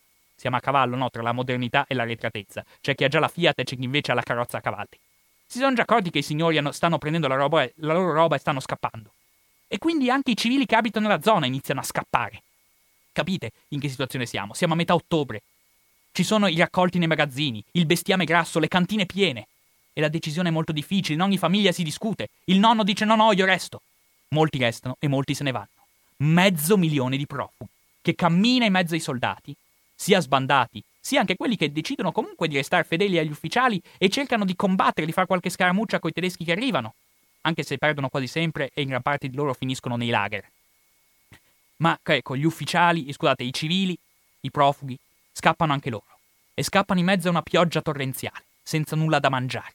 Piove ininterrottamente in quei giorni. E meno male che piove, perché quando non piove ci sono gli aerei tedeschi che bombardano e mitragliano dal cielo. Ci sono molti ufficiali che dicono la cosa che più, rimasta, che più mi è rimasta impressa di quei giorni è la contadina scalza che camminava da giorni, inebetita, col neonato al petto, e il neonato era morto e lei non se n'era neanche accorta. Poi si arriva sui ponti del tagliamento. Immaginate questa fiumana questa fiumana quasi biblica di persone che si accalca sui ponti del tagliamento. Le strade sono poche e a un certo punto le strade sono talmente intasate che non si va più né avanti né indietro. Ci sono, capite bene, quante persone, quanti mezzi si stanno trasportando. Quindi l'ordine è liberarsi di tutti i veicoli. Prima di allora tutti, tutti i reparti si hanno portati dietro i loro camion, i loro cannoni pesantissimi e costosissimi anche, talvolta trascinandosi a mano tutti i carretti, stracarichi di roba. L'ordine è liberarsi di tutto, gettare nei fossi tutto quello che si può. Gettare nei fossi, quindi si getta prima di passare il tagliamento, si getta nei fossi, si gettano nei fossi i camion, si gettano nei fossi tutti i, tutti i carretti a cavallo stracarichi di roba, gli equipaggiamenti degli ospedali, i medicinali, le casse dei reggimenti, gli archivi, le scartoffie, infinite le scartoffie. Bisogna tutto buttare tutto gettare ai margini delle strade. I cannoni, dicevo, che costavano un'ira di Dio. No, bisogna buttare anche quello ai margini delle strade. Ci sono ci sono i, giornalisti che vengono al fianco delle truppe austriache che tutti baldanzosi scrivono sui loro giornali nei fossi stradali del Veneto giacevano dei miliardi. In un paese poverissimo come l'Italia, miliardi di roba gettata ai margini delle strade. Tutta questa roba. E ovviamente anche lì ti fermi a staccare i cavalli, ma neanche per idea, li lasci lì a crepare di fame. Quando due o tre giorni dopo arriveranno i tedeschi, vedranno veramente migliaia di carretti lungo le strade con questi cavalli morti, che sono morti di fame rosicchiando i finimenti. E quando vedono un cavallo morto, ovviamente i soldati con la baionetta ne strappano un pezzo e se lo ficcano in bocca. Un cavallo morto, molti dicono anche un, soldato, anche un cavallo vivo, ovviamente. E dunque si arriva sui ponti del tagliamento e qui a questo punto davvero la calca è inverosimile. Si accalca un'infinità di gente lungo questi ponti sul tagliamento che sono veramente pochi, peraltro. A un certo punto c'è un capitano del genio che dall'altra parte del, del, del ponte annuncia al megafono. Fra mezz'ora il ponte salta. Lo facciamo saltare noi. Non permettiamo mica che eh, i tedeschi lo attraversino. Noi dobbiamo difenderci dietro il tagliamento. Però c'è una calca talmente impressionante sui ponti che non, so, non si va più né avanti né indietro. Fra un quarto d'ora il ponte salta, dice l'ufficiale del genio. Fra cinque minuti, fra due minuti. E lì sui ponti non si va né avanti né indietro. Poi, al termine del conto alla rovescia, i ponti saltano, stracarichi di gente. Soldati, civili, donne, bambini. Saltano tutti. Ma non c'è niente da fare. A un certo punto, passato il tagliamento, gli italiani tirano un sospiro di sollievo, forse la ritirata è finita, poi giunge voce che i tedeschi hanno sfondato anche il tagliamento, quindi bisogna continuare la ritirata e finalmente ci si ferma al Piave. Al Piave i tedeschi sono talmente senza fiato, talmente stanchi di combattere, di catturare i prigionieri, di rimpinzarsi, perché anche i tedeschi dove passano ammazzano tutto quello che trovano, divorano tutto quello che trovano, ammazzano i maiali rimasti e se li mangiano crudi. Ci sono dei contadini che vanno dal parroco e gli raccontano ho un tedesco morto in cantina. Ha sfondato le botti, si è ubriacato ed è affogato nel vino. Questa è la situazione. Per cui, quando gli italiani arrivano oltre il Piave, i tedeschi ormai sono esausti, l'offensiva si esaurisce. A un certo punto il, l'esercito, con estrema fatica, con, estrema, con estremo sacrificio, tenta di ricompattarsi. La rotta di Caporetto è finita. E anche gli sbandati, che a un certo punto sì, eh, loro che siano convinti che la guerra era finita, in realtà si accorgono che ci sono ancora gli ufficiali, che ci sono ancora i carabinieri, e quindi questa marea di sbandati che era stata rinchiusa in questi enormi campi di concentramento viene rimessa in divisa e molto lentamente l'eser- l'esercito si riforma. La rotta di Caporetto è finita. Però ci sono ancora, ovviamente, oltre i 300.000 prigionieri italiani che stanno morendo di fame in Austria, ci sono i 500.000 profughi che, le, che l'Italia, il nostro paese, con molta fatica dovrà mantenere fino al termine del conflitto, distribuendone un po' in ognuno dei comuni del nostro paese. Lo farà con molta fatica ma ci sono ovviamente anche quelli che hanno, de- che hanno deciso di rimanere nelle loro case. Tutta una parte, tutto il Friuli italiano e una parte del Veneto, fino al Piave, è sotto occupazione tedesca. E lì ci abitano gli italiani che hanno scelto di non scappare o che non sono riusciti ad attraversare il tagliamento. Potete immaginare cos'è stato quell'anno di occupazione tedesca. Potete immaginare i livelli di brutalità, i livelli di barbarie, i livelli di fame di quel periodo, in cui gli italiani, questa parte degli italiani, si trovava sotto occupazione di un esercito abbrutito da tre anni di guerra, che odia gli italiani e che crepa di fame. I tassi di mortalità sono a livelli inenarrabili. Tra le fame, le malattie, gli stupri. Con i tedeschi, lo raccontano molti parroci, con i tedeschi che portano via tutto quello che c'è da mangiare, tutto. Con le, scusate, con le campane che vengono tirate giù dai campanili per farci cannoni. E quindi potete immaginare cos'è stato quell'anno. E questa è la rotta di Caporetto, che lascia delle cicatrici, ecco vado alle, alle conclusioni con questo, perché Caporetto, a seguito di questa disfatta, lascia delle cicatrici difficilmente ricomponibili. Anzitutto, cosa, cosa succede quando avviene una tragedia nazionale? Subito si scatena la caccia al colpevole. Chi è stato, chi non è stato, sicuramente sono stati i generali, bisogna punire e licenziare i comandi militari. C'è un bellissimo racconto di un eh, che fa un prete amico del Comando Supremo, che in quei giorni scappa da Udine insieme a padre Gemelli, che sarà poi il fondatore della Cattolica, e insieme a un gruppo di suore sta facendo la ritirata dentro una macchina attorno a civili e soldati sbandati che anch'essi si vanno, si vanno a ritirare e vanno a marciare nella stessa, nella stessa direzione della macchina. E a un certo punto, sotto la pioggia incessante, vedono coperto di fango da capo a piedi l'onorevole di Tolmezzo. Tolmezzo in quella zona cadrà sotto il nemico in quei giorni. Onorevole Gortani, che vedendo questi preti influenti, amici del Comando Supremo, gli inveisce urlando addosso: Adesso lo fucileremo il vostro Cadorna!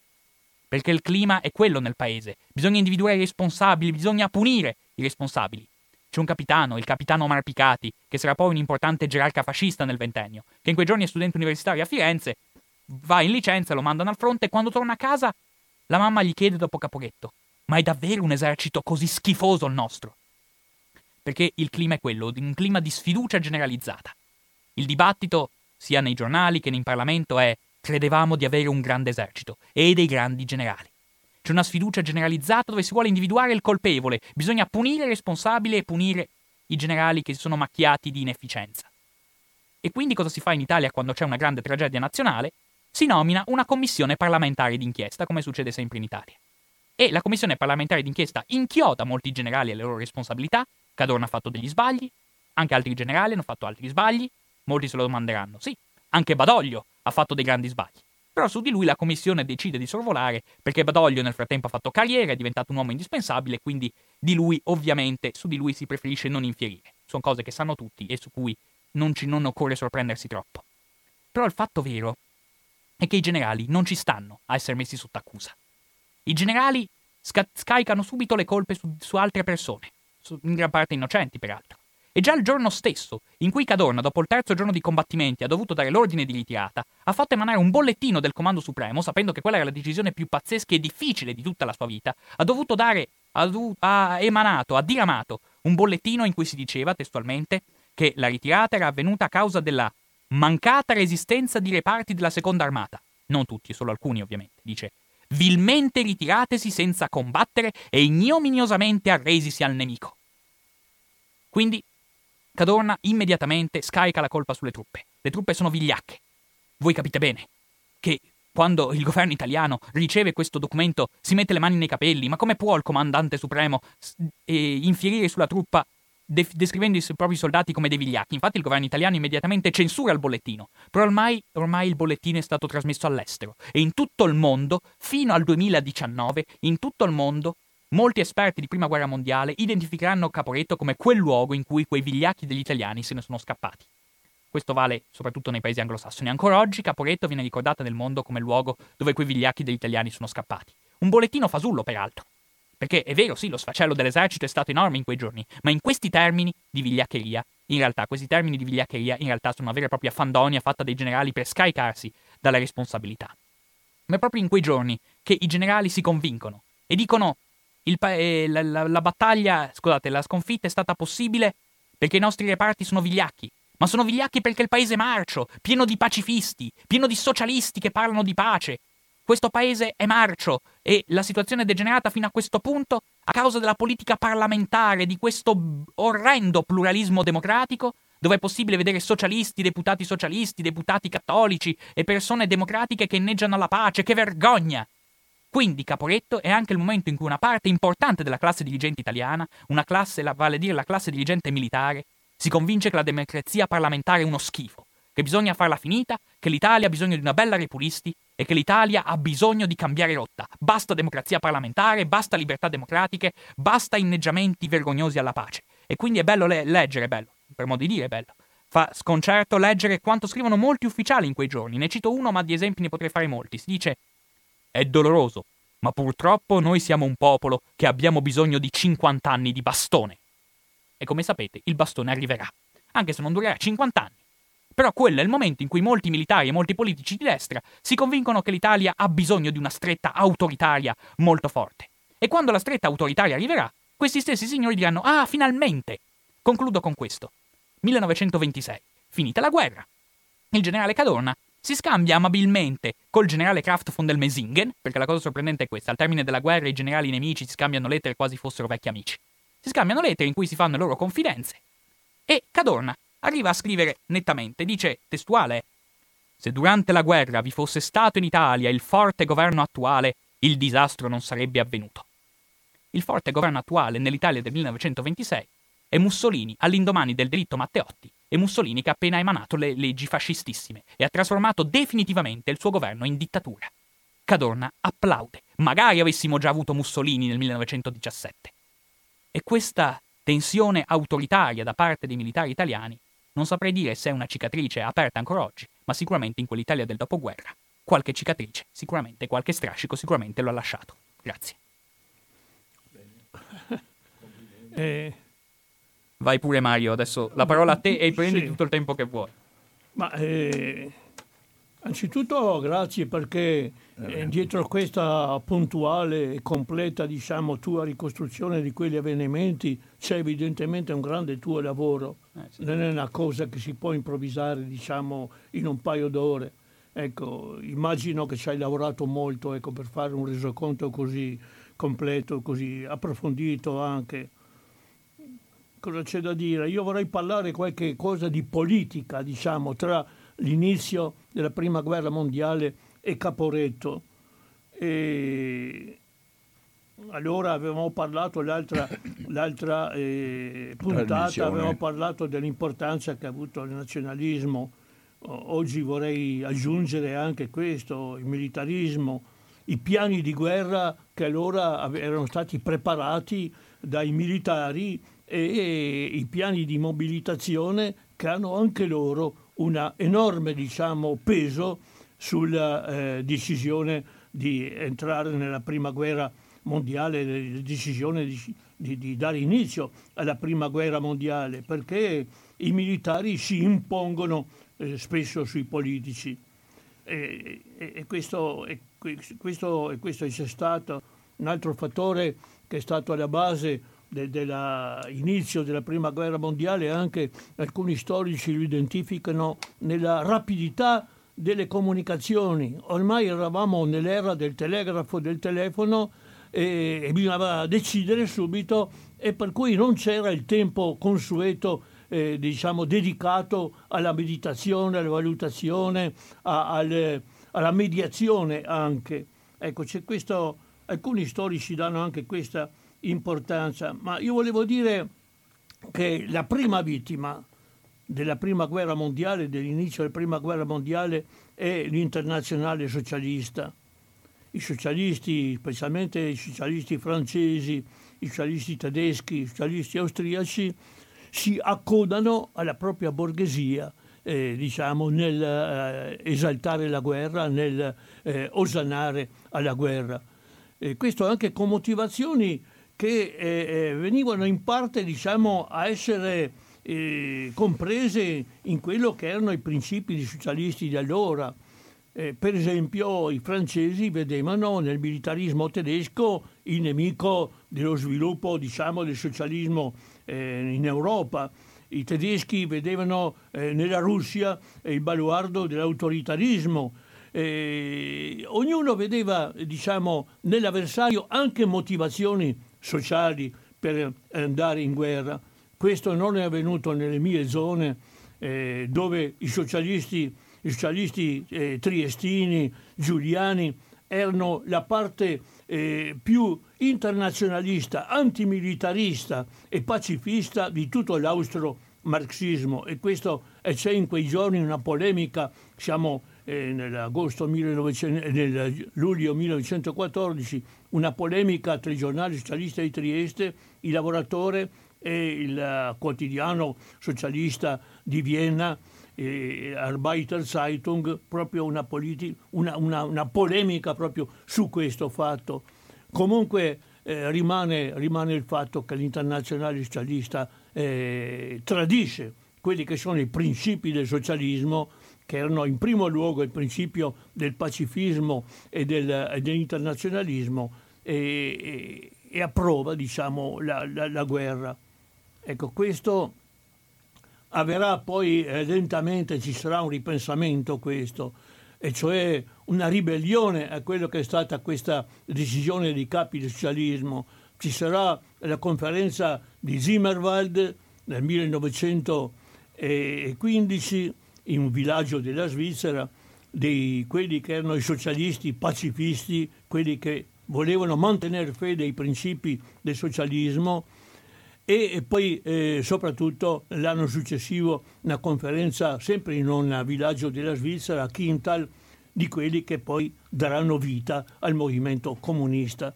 Ecco, la prima guerra mondiale determina la spaccatura del socialismo da una parte i socialisti, i vecchi socialisti, dall'altra quelli che si richiamano ai principi del socialismo, di pace e di internazionalismo e che daranno vita al movimento comunista. Ecco, anche questo è da ricordare. Eh, dei vecchi socialisti io vorrei ricordare una figura che mi sembra sia stata poco, poco ricordata in questo centenario, diciamo, della Grande Guerra, e cioè la figura di Friedrich Adler. Friedrich Adler era il figlio di Viktor Adler, grande capo del socialismo austriaco, uno di quelli che avevano approvato l'entrata in guerra. Ma eh, lui tra l'altro era amico, molto amico del, del, del, del grande, grande, fisico, era fisico lui stesso e, e subentra a, a, a fisico de, della, adesso non mi viene il nome, della relatività, eh, della teoria della relatività. Eh, dai, di, di Einstein. Einstein, bravo. Era amico di Einstein e, e, subentra ad Einstein nella cattedra che questi aveva al Politecnico di Zurigo. Perciò lui era essenzialmente un fisico, però era anche uno dei grandi capi del movimento socialista eh, austriaco. E, e nel 1916 in quell'anno nel quale c'era la disperazione diffusa perché non c'era nessuna iniziativa per fermare la guerra, nessuno si muoveva, la gente era disperata per questa guerra che sembrava senza fine. E lui, per dare una svolta, diciamo, a, a questo andamento, questa stasi, diciamo, di iniziative, per fare, diciamo, una ribellione delle, delle, delle coscienze, per scuotere le coscienze, decide di fare un atto clamoroso e lo fa e uccide il capo, il presidente del Consiglio austriaco, il conte Stirk, lo uccide in un ristorante a Vienna.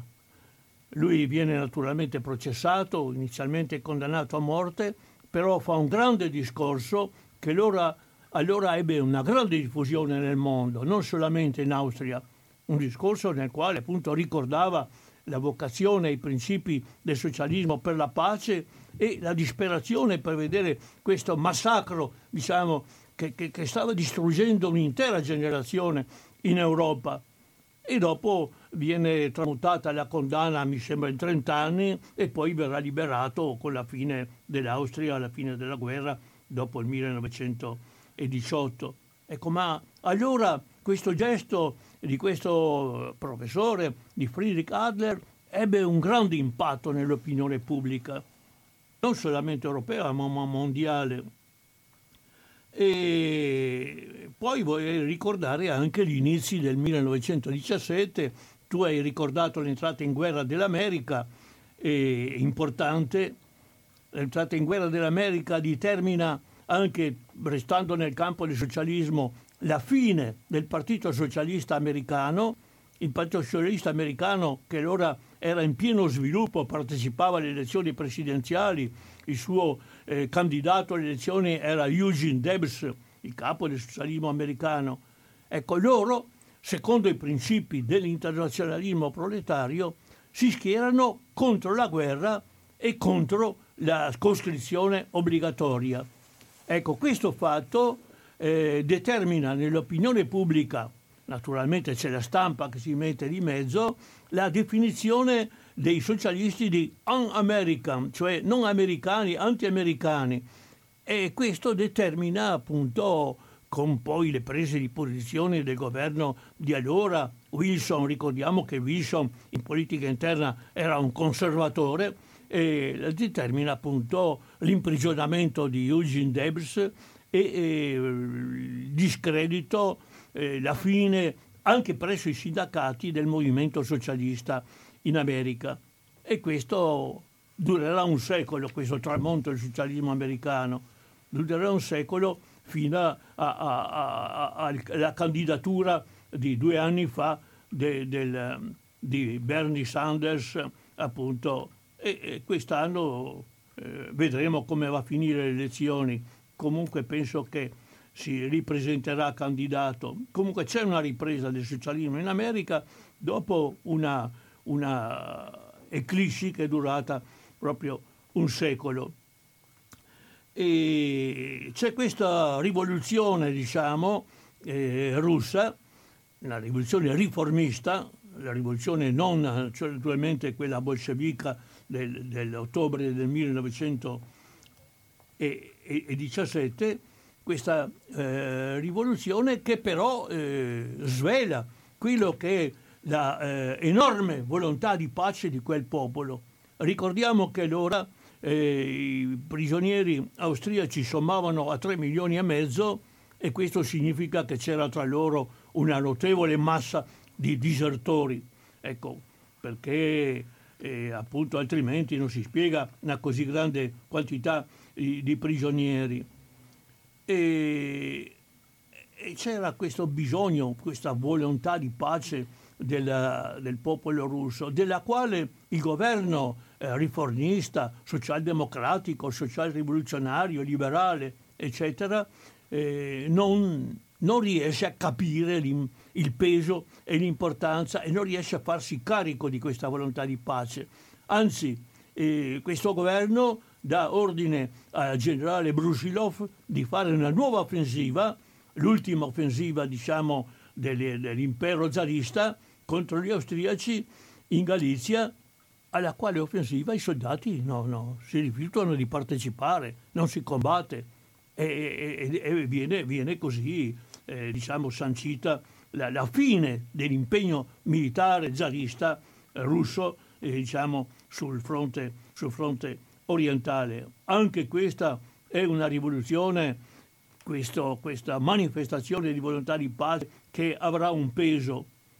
Ma eh, la polemica che i generali nostri fanno contro i nostri soldati, dei quali sapevano la, la, la, la non partecipazione alla guerra, la non eh, comprensione diciamo, delle loro ragioni di guerra, delle ragioni dell'interventismo. Eh, c'è questa, questa mh, mm, polemica tra eh, quelli che sono i politici, e allora in prima linea era Vittorio Emanuele Orlando, che non era ancora Presidente del Consiglio dei Ministri, ma era Ministro degli Interni, il quale eh, si scontra proprio in un incontro con uh, Cadorna, il quale Cadorna tendeva a dire che il disfattismo, la, la non volontà di combattere, proveniva dalla propaganda socialista e di Benedetto XV, il Papa che parla de, della inutile strage, dalle forze di Giolitiano, Giolitiane che veniva dal paese all'esercito. E no, invece eh, Vittorio Emanuele Orlando dice no, la verità è l'opposto il disfattismo viene dall'esercito al paese, da, dalle, dalle, da, dalle, tante diciamo, spallate offensive, 11 offensive portate avanti senza costrutto, senza risultato, per, per, per ter- terribili, sanguinose, sempre noi all'assalto di posizioni inespugnabili, difese da mitragliatrici e difese da reticolati, sempre noi all'attacco appunto sanguinose offensive senza costrutto e con una disciplina eh, che era ancora eh, la disciplina del codice militare di, di, de, de, dei tempi di, di, Carlo Alberto, una disciplina appunto che si basava totalmente sulla coercizione e non sulla eh, persuasione dei nostri soldati. E c'era questa appunto critica che lui fa all'andamento della guerra, che era verissima, diciamo, questa critica, all'andamento eh, della guerra da parte, da parte eh, di Cadorna. Ecco, eh, tra l'altro i nostri militari difettavano anche di, eh, esper- di cognizioni proprio militari. C'è un fatto che avrebbe dovuto far aprire gli occhi al nostro comando supremo eh, prima, prima di, di Caporetto perché per la prima volta viene adottata la, la, la, la tattica di infiltrazione senza tener eh, diciamo, conto di quelli che sono i fianchi, senza determinare l'avanzata di tutta una linea, ma le puntate diciamo, offensive che i, passano tra un caposaldo e l'altro e se non si curano di quello che avviene alle spalle, ma proseguono andando avanti nelle retrovie, che sarà la, la, la, la tattica adottata a Caporetto. E, e questo episodio avviene alla fine della decima battaglia dell'Isonzo, nella zona verso Medeazza, Iamiano, cioè la, la zona tra eh, Duino e Monfalcone.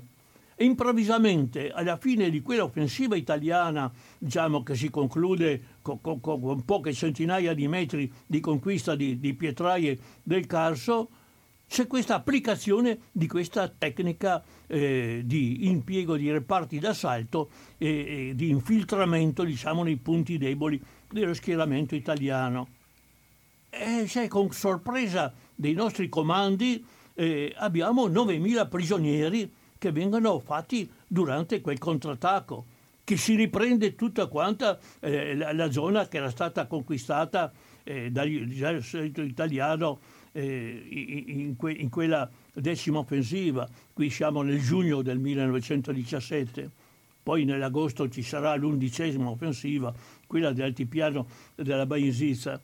Ecco, ma questo fatto, questo eh, insuccesso viene già in quella volta addebitato alla scarsa combattività dei nostri soldati. Ecco, c'era questa enorme fiducia di questo comando italiano che sapeva di avere a disposizione un esercito al quale la guerra era stata imposta contro la volontà della maggioranza neutralista del paese. Perciò questa, questa sfiducia che, che, fa sì che ogni insuccesso viene attribuito alla scarsa combattività dei soldati e non a queste tecniche nuove eh, di, di, di combattimento. E su Caporetto, come tu hai detto giustamente, si sapeva tutto. C'erano stati ufficiali eh, austriaci che avevano portato i piani completi. Si sapeva perfino, come tu dicevi, l'ora dell'attacco.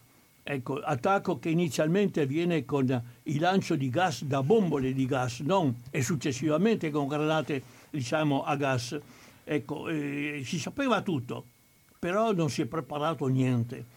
Non si è preparato soprattutto una difesa in profondità e sfondata la prima linea, eh, sono arrivati eh, facilmente a, a, a, alla linea, diciamo, a quella piccola valle, la Val Natisone, che è sempre stata considerata una via, diciamo, di invasione eh, su, su, de, dell'Italia addirittura Friedrich Engels, che pure era un politico, un creatore del socialismo, anche lui che aveva stu- fatto studi diciamo, eh, di, di, di, militari, eh, aveva additato diciamo, come via di invasione verso l'Italia appunto la piccola valle del Natisone che collega eh, Caporetto su, con, con, in breve tratto con uh, Cividale già nella pianura. Ecco, e anche qui io avevo detto l'altra volta la canzone delle Piave che ha un falso nella prima strofa dove parla il Piave mormorava calme placido il passaggio dei primi fanti il 24 maggio. Ecco, l'esercito marciava per raggiungere la frontiera per far contro un nemico una barriera. Assolutamente una, un falso storico perché non c'era da fare la barriera contro un nemico che era inesistente quei, eh, su, su, su, quel, su quel confine ma nel caso di Caporetto anche lì c'è un altro falso storico nella stessa canzone, quando pa- eh, dice si parlò di un triste evento, si parlò di tradimento. Ecco, non ci fu nessun tradimento. Ah, ah, malgrado, malgrado quello, quello, che è stato il comunicato di, di Badoglio, che come tu dicevi... Cadorna. Bene, Cadorna, scusa, che come tu dicevi bene si tentò di, di, fermarlo perché si capisce subito, i politici capiscono la portata epocale che ha quel, è stata definita quel comunicato la leggenda nera di Caporetto, perché c'erano state sconfitte militari in quella guerra in altre parti, ma solamente con quel comunicato di Badoglio Caporetto diventa sinonimo di disfatta, sinonimo di crollo, sinonimo di sconfitta irreparabile, un, un sinonimo di vigliaccheria, di tradimento da parte dei nostri soldati, proprio un insulto alla storia d'Italia. E, e Caporetto è, è un termine che è stato poi usato proprio non solamente nella lingua italiana, ma nelle lingue anche di altri paesi, specialmente i francesi, usato come definire eh, disfatta irreparabile, sconfitta diciamo totale. Ecco. E qui, e qui appunto non c'è stato tradimento. certamente i soldati eh, se, se, ne vanno convinti che ormai la guerra era finita, però anche qui ci sono episodi dolorosissimi. Io avevo conosciuto eh, diciamo, un vecchio macchinista di, dei piroscafi sul lago Maggiore, si chiamava Grosselli, quale avevo parlato tante volte, e lui ricordava un episodio di questa ritirata. E lui era in un reparto dove avevano buttato il fucile e dovevano attraversare un, un fiumiciattolo. Oltre il fiume c'era un ufficiale di carabinieri che sparava alla testa a tutti quelli che erano senza fucile. E lì si bloccano questi, questi fuggiaschi, questi soldati sbandati, ma uno milanese eh, passa il fiume diciamo, più lontano, va alle spalle di questo ufficiale di carabinieri e lo pugnala e lo uccide. Anche questi fatti sono successi in quella ritirata. Ma come tu dicevi, eh, la tragedia è stata la profuganza, eh, questi, questi fuggiaschi, questi profughi dal Friuli e poi dal Veneto orientale che abbandonano le case per non eh, subire la, la, la, l'occupazione, l'occupazione eh, tedesca.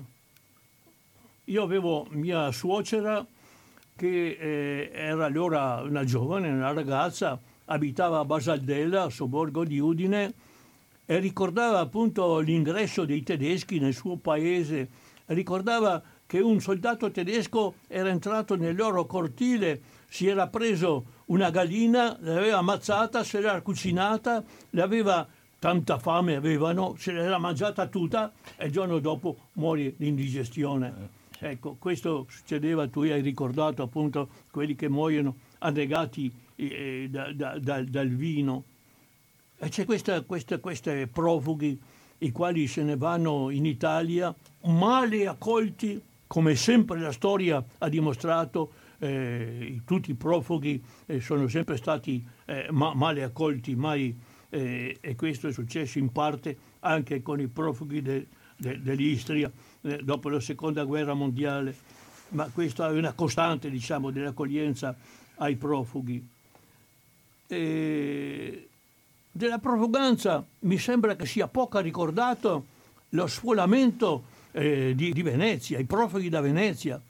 Venezia quasi 100.000 cittadini di Venezia sono stati eh, fatti sfollare perché Venezia era a prossimità del confine e, e, c'era la prospettiva appunto di un attacco austriaco che arrivasse fino, fino a Venezia. E di questa profuganza eh, dei, dei, veneziani c'è una bella canzone che ancora adesso viene cantata, Addio Venezia, Dio. Non so se la conoscete. No. no. Addio Venezia, Dio eh, no, non è questa l'aria. Eh, eh, sì. Eh, eh, dunque, siamo... Addio Venezia, Dio, Venezia ti salutiamo. Eh, noi arrivati, arrivati, a Malamocco, eh, Donete ci chiedono di dove siamo, siamo di Canareggio, San Giacomo a Castello. Siamo venuti via col nostro fagottello e arrivati a Chioggia siamo accampati come fuori fossimo stati dei poveri soldati e poi questi 100.000 vengono portati sulla riviera romagnola e lì rimarranno il resto della guerra. Ecco perché la profuganza toccò anche gente vicino al fronte o nelle linee, diciamo, eh, d'Italia. E... Mario, lasciamo qualche... possiamo lasciare... No, vabbè, ma... no, vabbè, ma si vuole... Comunque No, ma Comunque dopo, volevo tornare sul um, comunicato, tragico comunicato di Cadorna, perché fu quello che anche determinò, eh, diciamo, con questa eh, idea che i nostri soldati si fossero resi senza combattere. eh, determinò un atteggiamento verso i nostri soldati prigionieri che causò la morte di circa 100.000 di loro, come dicevi tu, per malattie. Ma su questo pesò molto quel comunicato di Cadorno, il quale fu poi ripreso con eh, le solite definizioni eh, di, di, di D'Annunzio, il quale eh, parlò di quei soldati prigionieri come degli imboscati di Oltralpe, cioè come eh, soldati diciamo, che si sono eh, arresi per non combattere e per, e per vigliaccheria. Ecco, questo è, un qualche cosa, un qualche cosa di, di assolutamente eh, inaccettabile e ha determinato la decisione del governo italiano eh, di non mandare aiuti alimentari ai nostri soldati prigionieri, mentre tutte le altre nazioni che avevano prigionieri in Austria rifornivano i loro soldati eh, di, di, di, di, viveri, di pane, eccetera. Ecco, questi soldati a fine guerra transiteranno molti verso Trieste e lì ne morivano isolati anche loro come fossero di nuovo in campo di concentramento nel punto franco vecchio di Trieste, nel porto vecchio, e lì senza cure, senza mangiare, eccetera, morivano. E circa 10.000 sono sepolti in fosse comuni nel, nel, cimitero, nel cimitero di Trieste. Mi dite che, che è tardi.